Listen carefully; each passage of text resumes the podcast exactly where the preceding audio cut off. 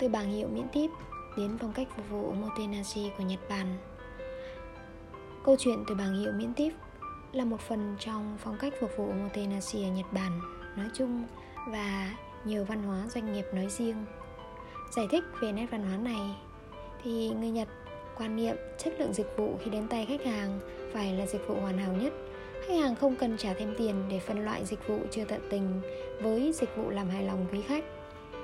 về phía doanh nghiệp,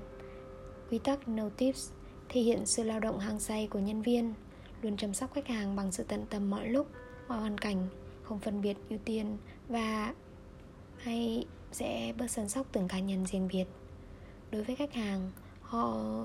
sẽ được sử dụng dịch vụ với sự thoải mái nhất, không phải suy nghĩ đắn đo xem mình hài lòng bao nhiêu phần trăm. Và tip, bao nhiêu trước khi ra về,